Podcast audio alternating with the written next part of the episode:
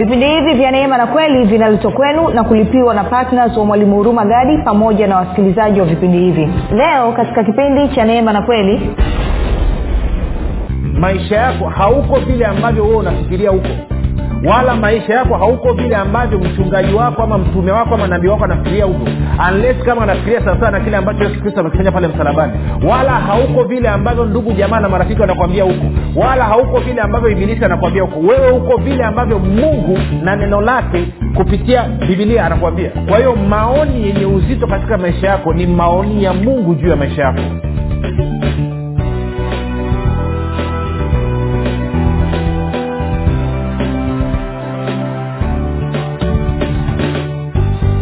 popote pale ulipo rafiki nakukaribisha katika vipindi vya neema na kweli. Jina langu naitwa huruma gadi na ninafuraha kwamba umeweza kuungana nami.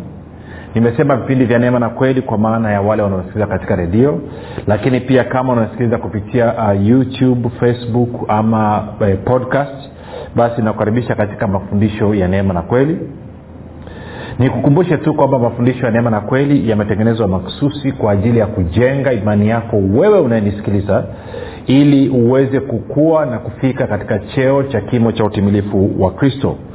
Um, kwa lugha nyingine ni kwamba tunataka tukupatie maarifa kutoka katika neno la mungu ili haya maarifa yabadilishe kuamini kwako ili uweze kufikiri kama kristo uweze kuzungumza kama kristo na kutenda kama kristo. Kwa maneno mengine kwamba mimi na wewe watu ambao tumezaliwa mara ya pili watu ambao tunamkiri yesu kristo kama bwana na mwokozi wa maisha yetu ni muhimu tukabadilisha kuamini kwetu. Na kuamini kwetu hakuji mpaka tumebadilisha kufikiri kwetu.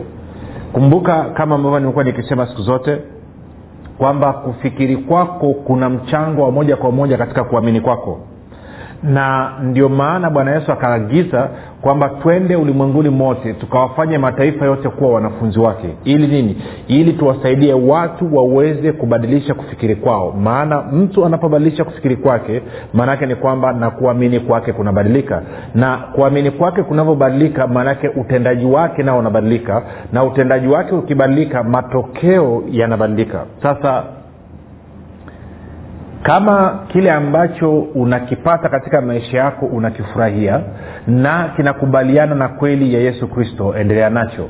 Lakini kama hakikubaliani ningekushauri usikilize eh, upate maarifa ambayo yanaleta matokeo. Shida ni kwamba tumekuwa tuna wakristo katika kanisa ama katika mwili wa kristo ambao hawafanyi tathimini ya matokeo walioyapata ama kwa maneno mengine hawaangalii matokeo wanayoyapata na kufananisha kile ambacho neno la mungu linasema kile ambacho kweli ya kristo inasema. Na nafahamu kwa sababu hata mimi huko nyuma nilikuwa hivyo ni wakristo wengi sana wana maswali mengi sana. Wana maswali mengi sana. Na kwa bahati mbaya maswali yanaponyenyuka ndani mwao wengi wao wanaambiwa na viongozi wao kwamba huyo ni ibilisi ama wanaambiwa ni uwasi no, no, no kimsingi kabisa unapoitwa mwanafunzi maanaake ni kwamba ni mtu ambaye uko tayari kufikiri. Kwao lazima ubadilishe kufikiri. Kwa hiyo kufikiri ni kwa muhimu mno katika utendaji kazi wako wa kila siku ama katika mwenendo wako kama mkristo. Na ndio maana basi mafundisho ya neema na kweli yanakuja kila siku muda na wakati kama huu kwa wale ambao wanatusikiliza katika njia ya redio na kwa wale ambao wanatumia platforms nyingine kama facebook youtube na podcast basi nayo mafundisho yanakuwa posted yanawekwa kila siku. Uh, tunataka kuanza somo jipya somo ambalo naamini ni somo la muhimu kweli kweli. Infact naamini kwamba kama huwezi ukaelewa ili somo ambalo tunakwenda kuanza siku ya leo ukristo wako utakuwa mgumu. Na infact naweza nikasema hivi kama wewe unayenisikiliza ni mtumishi na huu haya ambayo tutaenda kuzungumza ama ili somo jipya tunaloanza hujui wala hulielewi haustahili kuwa mtumishi wa yesu kristo. Aacha kazi ya utumishi nenda akafanya biashara nenda kaajiriwe. Kwa sababu huwezi ukawa mwakilishi wa yesu kristo mzuri kama huelewi ili jambo ambalo tunaenda kuzungumza. Unasema jambo gani hilo? Mtu mpya ndani ya kristo. Mtu mpya ndani ya kristo. Kwa hiyo ninachosema kama wewe umezaliwa mara ya pili ama unajiita mkristo na hauna ufahamu sahihi haujatambua bado kwamba ulipozaliwa mara ya pili umekuwa mtu mpya ama umekuwa kiumbe kipya ndani ya kristo basi ukristo wako lazima uwe una juu na chini. Tunasema ups and downs kwamba siku moja unachekelea una furaha una amani siku ya pili unakilia una huzuni. Ndio maana wengi wa wakristo wanaamini kwenye kitu kinaitwa mapito. Wanasema niko kwenye mapito. Alafu wanadanganywa na viongozi wao saa nyingine ama na wapendo wenyewe wanajidanganya wenyewe ama ibilisi anawadanganya anawambia kwamba ma, mapito haya na mateso na shida unazozipitia ni ili upate utukufu mkubwa zaidi. Sijawai kuona jambo la ovyo kama hilo. Jambo la ovyo kabisa. Hivi nikuulize wewe unanisikiliza na kunitazama ili mtoto wako aweze kwenda kwenye viwango vipya vya maisha inabidi umtese kwanza. Sasa ni vile tutuko kwenye redio lakini ningeweza kuzungumza taka nikuwa liko mtaani hivi ningeweza nika, nikasema tu labda inawezekana kuna kakitu fulani umekatumia namna hii ndo kada kufanya ukawaza namna hiyo. Halazi utasemaje eh, kwamba mtoto wako unataka aende matawi mtoto wako unataka afanye vizuri shuleni mtoto wako unataka afanye vizuri kwenye biashara mtoto wako unataka afanye vizuri kwenye ndoa yake alafu ili kumsaidia aweze kufanya vizuri wewe kama mzazi unamletea kasheshe na matatizo. Alafu sasa akwambia matatizo amezidi naambia mwanangu vumilia maanake nataka kupeleka kwenye utukufu mkubwa zaidi. Nadhani watu wanaofikiria namna hiyo kuna kakitu kidogo wamekatumia sasa sijui nikakitu gani lakini eh, namna gani. Haleluya kwa hiyo tuiweke sawasawa unanyelea kitu nasijaribu kuzungumza. Nasijaribu kuzungumza ni hichi. Haiwezekani mtu mwenye akili timamu ambaye amezaliwa mara ya pili anamwita mungu ni baba yake alafu anapopitia kwenye mateso na shida alafu akaamini kwamba mungu ambaye ni baba yake ndo anampitisha kwenye hizo shida. Hiyo sio sahihi labda kwa kuwa nilizungumza ili basi niliweke hivi. E, tunakafanya hili somo jipya mtu mpya ndani ya kristo. Kuna mambo lazima tuweke sawasawa moja tuangalia ile habari ya majaribu. Maanake wengi wanatumia wanatokea wapi? Kwa sababu nimelisema kabla tujaza somo letu la mtu mpya basi tuliseme tu kidogo. Hebu tuende kwenye kwenye petro wa kwanza wengi ndo wanapenda kutumia pale. Maanake hata mi nilisomewa miaka hiyo. E, miaka hiyo nilikwenda kwa mtumishi mmoja. Nimechapika hujawahi kuona yaani nimechapika nimechoka kweli yani. Yaani hey, e, nikaenda kumweleza kwamba jinsi ambavyo hali yangu ni ngumu. Hiyo ilikuwa ni mwaka wa elfu mbili na kumi. Nikamweleza jinsi hali yangu um, um, hivi elfu mbili na kumi elfu mbili na tisa? Elfu mbili na tisa sio elfu mbili na kumi mwaka elfu mbili na tisa. Nimeenda kumweleza mtumishi ni takriban miaka kumi iliyopita kwamba mtumishi hii hali ni ngumu sana. Mambo hayaendi. Majibu alionipa akanipeleka kwenye petro wa kwanza mlango wa tano mstari wa nane hadi wa tisa. Mm. anasema muwe na kiasi na kukesha kwa kuwa mshtaki wenu ibilisi kama simba ungurumaye huzungukazunguka akitafuta mtu ammeze alafu anasema nanyi mpingeni huyo mkiwa thabiti katika imani mkijua ya kuwa mateso yale yale yanatimizwa ya kwa ndugu zenu walioko duniani. Kwa hiyo mateso nikaambia mateso ni kitu cha kawaida kabisa. Mstari wa kumi sasa ndo aliopigia kambi. Mstari wa kumi nasema hivi na mungu wa neema yote aliyewaita kuingia katika utukufu wake wa milele katika kristo mkiisha kuteswa kwa muda kidogo yeye mwenyewe atawatengeneza na kuwathibitisha na kuwatia nguvu kwa mtumishi akaniambia kwamba haya mateso unayopitia ni kwa ajili ya wewe kupelekwa kwenye utukufu mkubwa zaidi. Na akaniambia infact kijana wangu hoja ni kuombee haya mateso yaongezeke ili utukufu mkubwa. Nikaambia mchungaji ishie hapo hapo. Hayo maombi hapana hizi changamoto nizonazo zinanitosha. Sasa enzile nilikuwa ni mchanga bado sijui neno sina ufahamu. Lakini kumbuka nimeanzia mstari wa nane makusudi mstari wa nane anasema kwamba anayezunguka kutesa watu ni ibilisi. Anatafuta kibonde wake anatafuta mnyonge wake ili ammeze. Kwa maneno mengine ibilisi hawezi kuvamia mtu ni mtu tu. Anatafuta mtu ambaye ana madhaifu fulani ili ammeze. Na kwa maana hiyo basi mateso ambayo watu wanayapitia hayatoki kwa mungu yanatoka kwa ibilisi. Na kwa maana hiyo basi ni kosa unapopitia hali ngumu ukasema kwamba ni mungu anakupitisha. Unasema mimi napitishwa kwenye mapito. Mapito ya nani? Na ni kosa pia kusema wewe ni ayubu. Wewe sio ayubu. Ayubu aliteseka miaka actually kuna, kuna ubishani kwa wanathiolojia wanathiolojia wengine inasemekana ni miezi tisa. Kwa hata mwaka ukupita na akawa matatizo yake yote yameisha na akarudishiwa maradufu ya vitu alivyokuwa navyo. Sasa nikuulize wewe mpendo unasema kwamba wewe ni ayubu wa kizazi hichi? Una miaka mingapi uko kwenye mateso? Eh? una miaka mingapi bado kwenye mateso? Kama umevuka miezi tisa kuna shida? Kuna shida? Mateso ya ayubu hayakuvuka miezi tisa. Of course wengine wanasema ilikuwa ni ndani ya siku saba. Tuyaache lakini miezi tisa. Kwa hiyo kama umeteseka zaidi ya miezi tisa kuna shida si mimi mwenyewe nilipita kwenye mapito wakati naanza safari yangu ya ukristo. Na sikupita kwenye mapito kwa sababu kuna kitu ambacho mungu alikuwa anataka kunifundisha. Kwamba mungu alinipitisha kwenye kasheshe na mateso na shida na dhiki na taabu ili anifundishe jambo fulani. No nilipita katika dhiki na shida na mateso kwa sababu ya ujinga. Nilikuwa sina maarifa. Kumbuka hosea nne sita inayosema inasema watu wangu wanaangamizwa kwa kukosa maarifa kwa lugha ya leo hii anasema hosea nne sita anasema kwamba wajinga ndio waliwao. Kwao mimi nilikuwa nateswa na mazingira sio kwa sababu mungu alisababisha hivyo kwa sababu nilikuwa sina maarifa ya kuweza kutawala mazingira yangu na kwa maana hiyo nikapitia hali ngumu. Lakini haikuvuka miezi sita. Haikufika miezi sita haikuvuka miezi sita. Nikawa nimetoka na baada ya hapo nikaanza kuishi maisha ya matanuzi na ndo maana nakuja na vipindi hivi vitu tunavyovizungumza katika vipindi vya neema na kweli.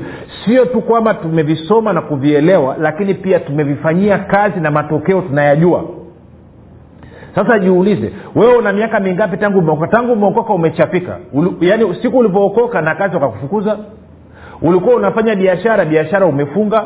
Ulikuwa sijui unafanya vizuri shuleni umeanza kufeli? We uoni kuna shida rafiki uhitaji kuwa na akili nyingi sana. Wasema uhitaji kuwa na, na, na, na nini? Phd sijui inaita nini digrii ya uzamivu sijui uzambivu sijui kitu gani lugha ya kiswahili inakuwa ngumu saa nyingine.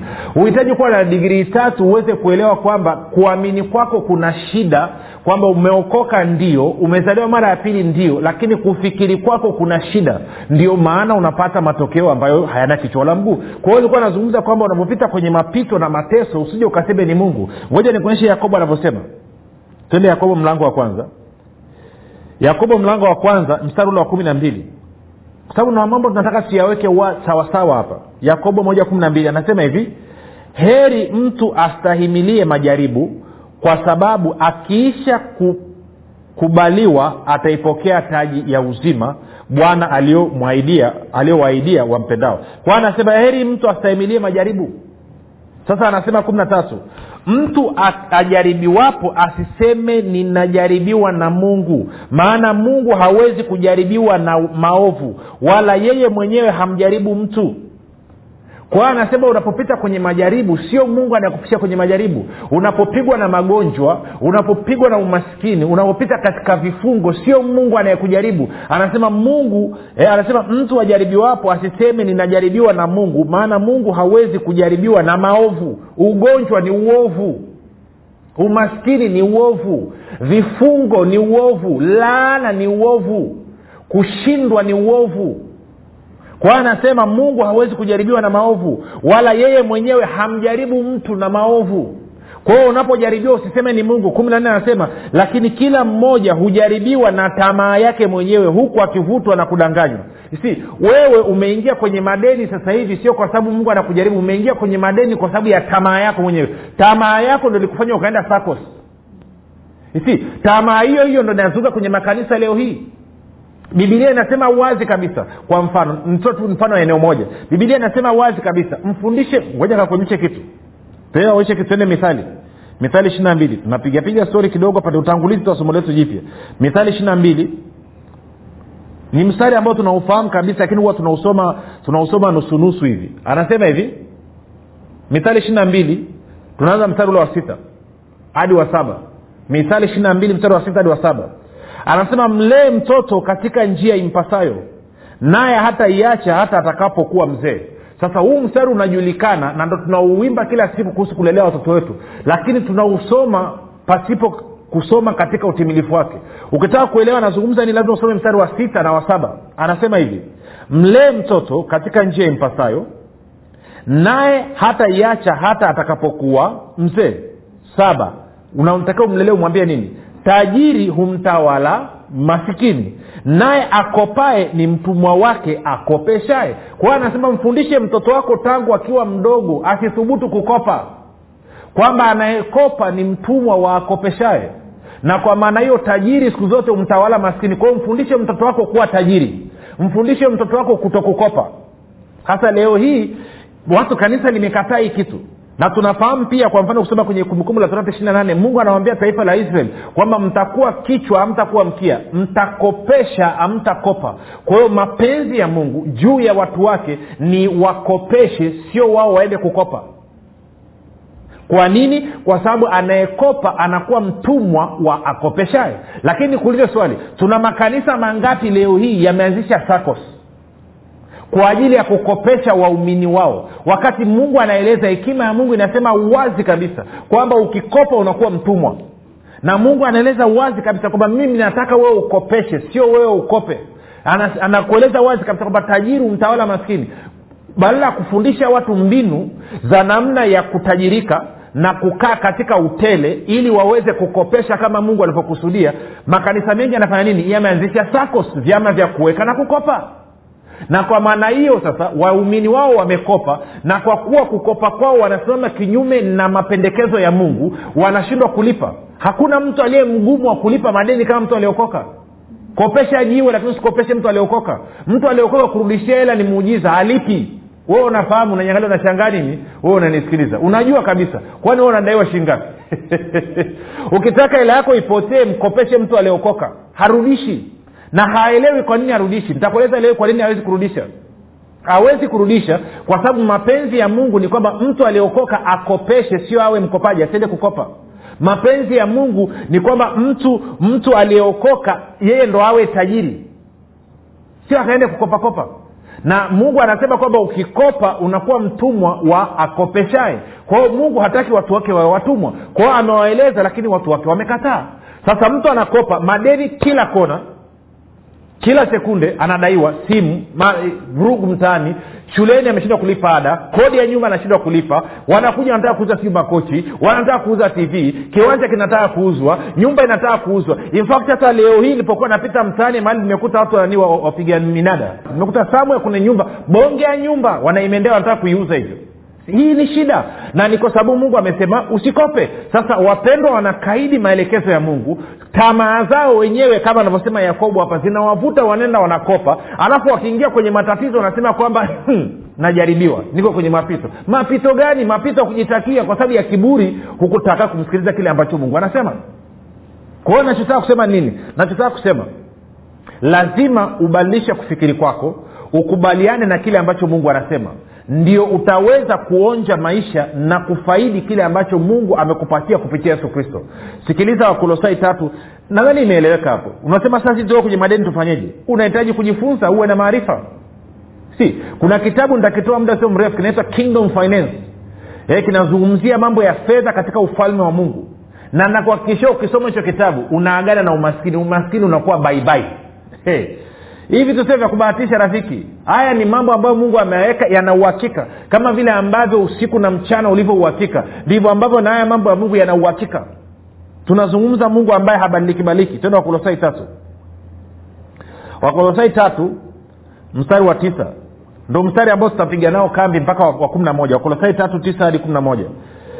Katika somo letu hili jipya ambalo tunaanza. Sasa nilikuwa nagusia tu nimesema hiyo habari ya majaribu hiyo. Kwa hiyo ukiwa unaumwa sijui ukiwa umejaa madeni. Madeni tamaa yako mwenyewe.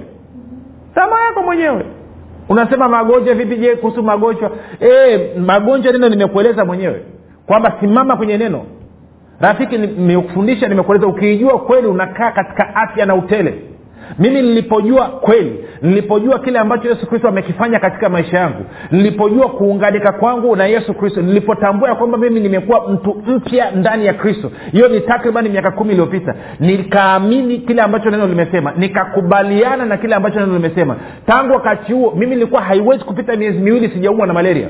Haiwezi pita miezi miwili sijaumwa. Lakini nilipojua kweli nikasimama katika neno. Sasa hivi ni mwaka wa kumi siumwi sijawahi kuumwa na wala sitakaa niumwe unashangaa nini? Ni kwa sababu ya kristo kwa sababu ya yesu kristo. Ndio maana nakuja nataka nikufundishe na wewe. Siku hizi imekuwa kawaida. Wakristo waliokoka wanapiga foleni hospitali. Wakristo waliokoka wanapiga foleni sacos kwenda kukopa. Jamani tuna tofauti gani na watu wa duniani? Tuna tofauti gani na watu ambao hawamjui yesu? Wanajifunza nini kutoka kwao? Nani kutoka kwetu sisi tenda wakolosai tatu tisa. Haleluya. Tabasamu basi nazungumza kwa upendo kabisa nakuja kwa mbwembwe zote ndani ya nyumba yako. Yote rafiki ni nini? Nataka nikurudishe katika nafasi ambayo itakufanya wewe uwe ni mkristo anayejiamini. Mkristo ambaye anajua anafanya nini chini ya jua. Sio mkristo ambaye anatembea kwa kupapasapapasa kama kipofu anapokwenda gizani. No haitakiwi kuwa hivyo. Hmm? wengine wanaamini ukianzisha huduma lazima uchafike kwanza. Lazima upigike wee ndo uja ufanikiwe. Amna kwa mungu haiko hivyo. Mwanzo mgumu kioski haiko kwa mungu. Hmm? wakolosai tatu tisa hadi kumi na moja anasema hivi msiambiane uongo kwa kuwa mmevua kabisa utu wa kale pamoja na matendo yake. Anasema mmevua kabisa utu wa kale pamoja na matendo yake. Kumi mkivaa utu mpya unaofanywa upya upate ufahamu sawasawa na mfano wake yeye aliyeumba.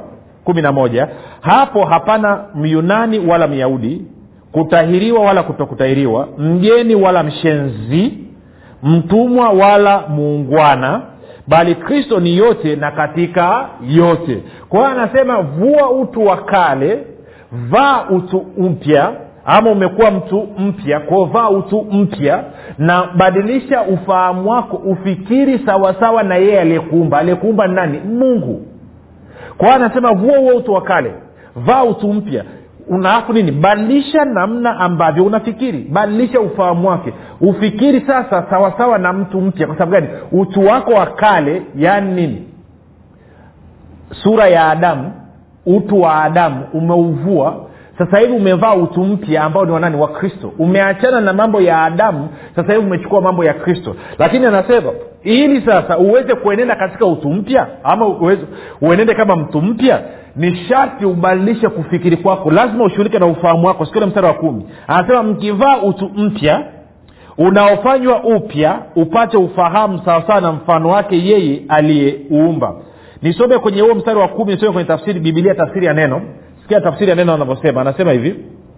Haleluya anasema nanyi mmevaa utu mpya unaofanywa upya katika ufahamu sawasawa sawa na mfano wa muumba wake.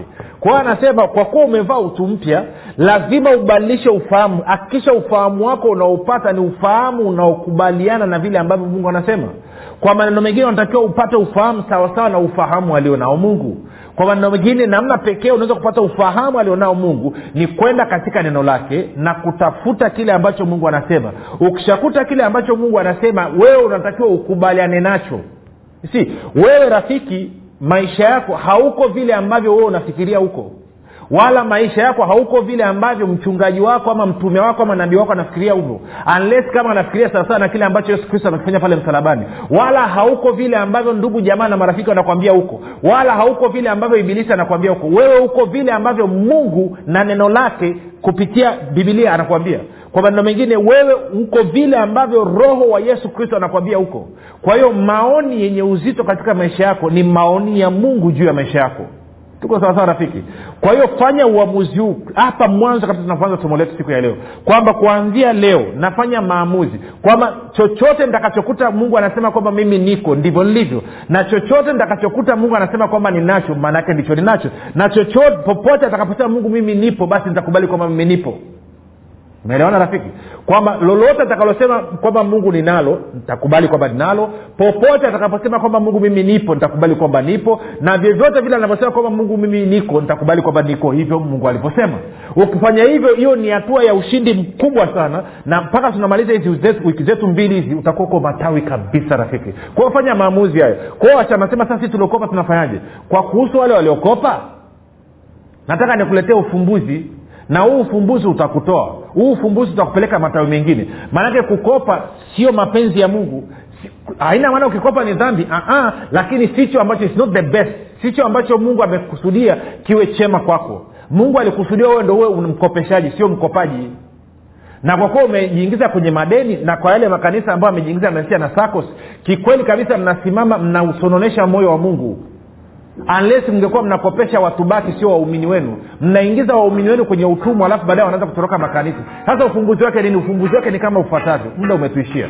Tutaendelea kipindi cha kesho rafiki. Ja tupate mapumziko kidogo tukirudi tafanya maombi. Alafu taendelea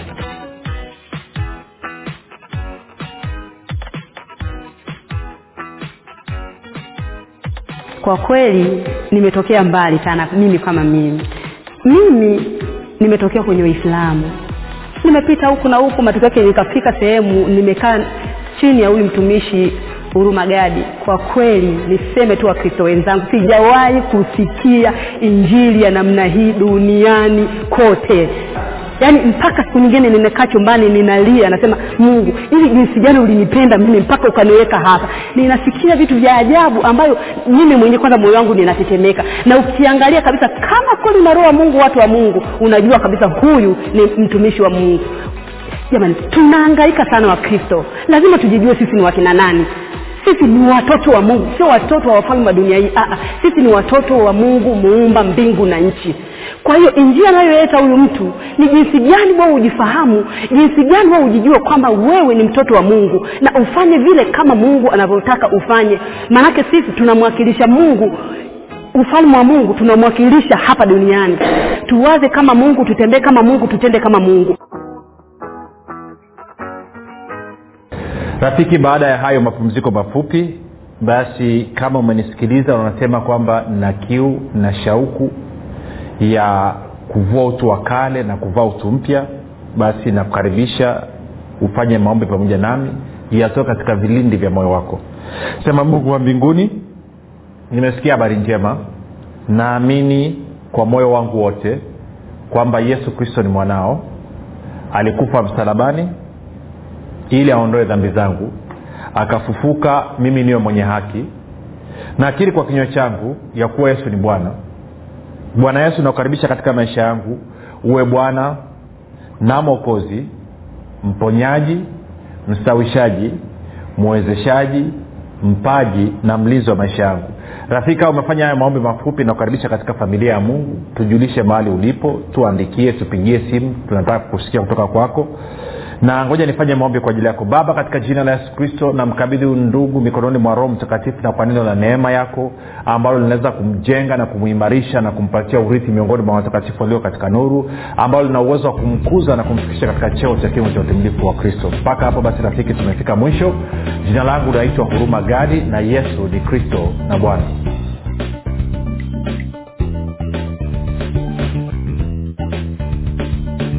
umekuwa ukisikiliza kipindi cha neema na kweli kutoka kwa mwalimu huruma gadi. Usiache kumfolo katika facebook instagram na twitter kwa jina la mwalimu huruma gadi. Pamoja na kusubscribe katika youtube channel ya mwalimu huruma gadi kwa mafundisho zaidi. Kwa maswali ama maombezi tupigie simu namba 7645242 au 6735242 au 7895242 nitarudia. 7645242 au 6735242 au 7895242